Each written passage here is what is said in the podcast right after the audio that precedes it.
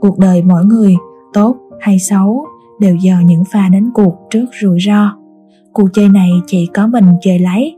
Nói một cách khác, chúng ta mang trách nhiệm đối với bản thân, nhất là khi chạm trán với rủi ro. Các bạn đang nghe cấy nền radio, kênh phát thanh của hệ sinh thái cấy nền đây là chuyên mục kết tinh tìm đường, ghi lại những đúc rút và cảm nhận về cuốn sách một đời như kẻ tìm đường của giáo sư phan văn trường. Mình về nguyện làm một chiếc lá đa sông về. Tin vào sự lựa chọn của mình. Hầu như đứng trước giữa những ngã rẽ chúng ta hãy bị xào động và lưỡng lự. Tôi không nằm ngoài con số đó.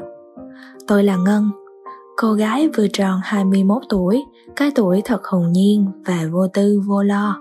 Ấy vậy mà tôi lại ngập lặng trong mớ hoang mang vô định về những sự lựa chọn của mình. Gần đây nhất, tôi trăn trở mãi về việc mình có nên học hè hay không. Một kỳ nghỉ hè quý báu cuối cùng của đời sinh viên tôi, đắn đo giữa việc lựa chọn những trải nghiệm và khám phá mới mẻ hay lăn xăng học giảng đường, làm đồ án để tốt nghiệp kịp lúc với lũ bạn cùng trang lứa. Chưa bao giờ tôi nghĩ một kỳ hè để làm tôi lần lự như thế. Người ta bảo những hành động ở hiện tại quyết định tương lai. Có những quyết định tôi chần chừ, chờ đợi, lật tung ngọn ngành rồi bắt đầu phân tích cặn kẽ. Nghe theo trái tim thì thiệt cho lý trí, tôi chẳng tài nào thoát ra khỏi mớ suy nghĩ hỗn độn trong đầu mình chọn hướng đi an toàn, an lòng bố mẹ, có một cuộc sống ấm êm như mơ ước của bao người. Hay xách ba lô lên, đi và trải nghiệm tận cùng thế giới. Chứa đầy sự rủi ro về một tương lai không đảm bảo. Nhưng điều ấy lại luôn sôi sục trong trái tim tôi. Thấy bên nào cũng có cái lý riêng của nó, tôi vốn là người luôn chủ động và quả quyết rất dứt khoát trước những quyết định của mình. Nhưng lần này là việc quyết định nghề nghiệp, tương lai nên tôi lo lắm. Vốn dĩ tôi đâu sống riêng cho mình, tôi còn chăm lo cho gia đình và các em nhỏ. Tôi sợ những rủi ro, tôi sợ mình phí hoài thời gian của tuổi trẻ nếu mình lỡ lầm lạc đi sai đường.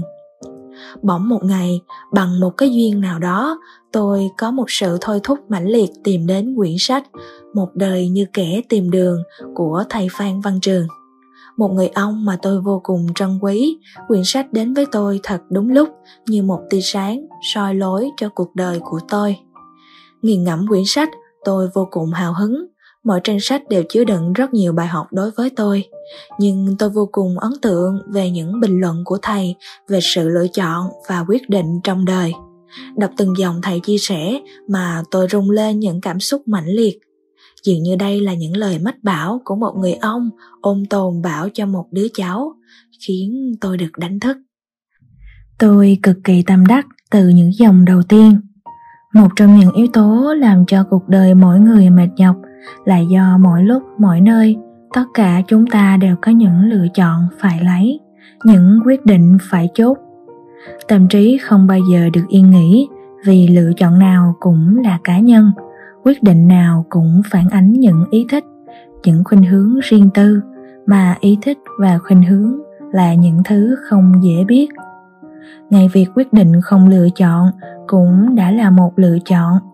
Lựa chọn nào cũng có tác dụng thu hẹp mình vào một lộ trình, làm cho mình mất cơ hội để khai thác những phương án tiềm năng khác. Nhưng bạn chớ bao giờ quên, khi còn được lựa chọn thì chúng ta còn giữ được một chút kiểm soát trên cuộc đời của mình. Ít nhất, ta đã quyết định cho chính mình, không ai khác. Lựa chọn xong thì chính chúng ta cũng đã đưa đẩy mình vào những tình huống mới, hứa hẹn những trải nghiệm mới.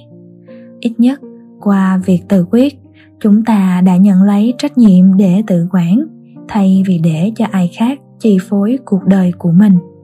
Không tự quyết chúng ta chỉ giống như một chiếc lá bay theo chiều gió thổi. Có thi hào còn nói, vào đúng lúc đó sẽ có một người nào khác nhận trách nhiệm quản lý chúng ta. Nhưng thật may mắn, tôi được ba mẹ cho phép cái quyền chủ động trong bất kỳ sự lựa chọn nào. Một phần vì ba mẹ tin tưởng vào sự quyết tâm của tôi, phần nào ba mẹ đặt niềm tin là con gái sẽ mạnh mẽ để trải nghiệm những thử thách thú vị mà tạo hóa đã ban tặng. Nhưng đôi khi tôi cảm thấy xót lắm cho những đứa bạn cùng trang lứa. Phải chăng các bạn có ít cơ hội chủ động đó? Áp lực gia đình, khuôn mẫu xã hội hay khái niệm con nhà người ta, vô hình trung nó trở thành nỗi sợ vô hình của nhiều bạn xung quanh tôi có lẽ chúng tôi đã biết mình thích gì mà muốn sẽ lối qua con đường nào. Nhưng có quá nhiều rào cản ngăn ta lại, làm cho ta mong lung bởi chính quyết định của mình. Vì ta sợ thất bại lắm, ta cứ tưởng thất bại một lần là ta sẽ thất bại mãi trước con mắt của những người đặt niềm tin ở nơi ta. Thầy bảo, một trong những quyết định chúng ta khó lấy hàng ngày nhất là đối mặt với những rủi ro, mà bản chất của rủi ro là không ai đoán trước được nó có xảy ra không, và nếu có thì lúc nào, với cường độ nào. Cuộc đời mỗi người, tốt hay xấu, đều do những pha đánh cuộc trước rủi ro. Cuộc chơi này chỉ có mình chơi lấy. Nói một cách khác, chúng ta mang trách nhiệm đối với bản thân, nhất là khi chạm trán với rủi ro ai có thân người nấy lo, và có gan chơi thì có gan chịu, là những câu người việt thường tự nhủ. Và cũng vì vậy mà mình không thể giao việc quyết định và nhường rủi ro cho bất kỳ ai khác. Cho dù người này là cha, là mẹ hay người thân, nếu như ai đó có thói quen để người khác quyết định hộ mình thì không đáng ngạc nhiên khi kẻ đó mất thế chủ động và rất nhiều lần, sự mất mát đó sẽ tạo những thói quen can thiệp khó gỡ sau này. Vậy theo bạn, những quyết định nào là quan trọng nhất trong đời người? Chắc hẳn các bạn đều có suy nghĩ giống tôi, rằng trong cuộc đời mỗi người sẽ có vô số những quyết định quan trọng phải lấy ở từng mỗi giai đoạn của cuộc đời vì quyết định này sẽ có tác động lên quyết định kia. Quyết định ở hiện tại sẽ định hình những quyết định ở tương lai. Mình cùng nghe thầy thở thẻ. Không đâu, rất ít. Nếu bạn cảm nhận ngược lại, đó chỉ là bằng chứng cho rằng bạn có tư duy lăng xăng, cho rằng cái gì cũng quan trọng. Nếu cứ sống như người âu tây, bạn sẽ ngẫm ra rằng trong cả một cuộc sống trăm năm mình chỉ có vỏn vẹn vài quyết định quan trọng mà thôi.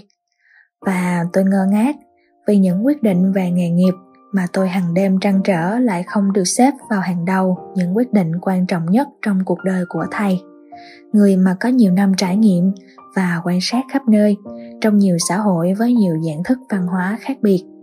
Đọc sách, tôi biết được 11 điều ấy, trong đó có 3 điều được thầy xếp đầu tiên, đó là một chọn người bạn trăm năm. Hai, sinh con và nuôi con. Ba, sức khỏe. Bạn có ngạc nhiên không? Quả thật, tôi chưa đủ trải nghiệm để chiêm nghiệm về những điều trên, nhưng tôi có thể hiểu được một điều chắc chắn rằng mỗi người đều là một cá thể riêng biệt, đặc biệt không có gì là khuôn mẫu vì mỗi người đều có những nốt trầm bổng với cuộc sống khác nhau ưu tiên của tôi hiện nay khác với ưu tiên của thầy, nhưng đó có thể là một bản đối sánh của tôi trong 10 năm nữa, khi tôi chín chắn hơn, chững chạc hơn. Và ở thời điểm hiện tại, ưu tiên của thầy cũng khiến tôi tự vấn mình một cách nghiêm túc. Tự nhiên khi ngẫm lại những suy nghĩ đến bấn loạn của mình về nghề, tôi ngồi giác rằng thay vì cứ nghiêm trọng hóa và tuyệt đối hóa sự lựa chọn, ta hãy chuyển hóa nó thành những khúc hành quân, điềm tĩnh bước đi một cách nhịp nhàng trên hành trình làm người. Thế thôi bạn nhỉ. Mến chào các bạn. Non nước yên bình khắp nơi chung lòng, mình về nơi đây, cái miền không non xa.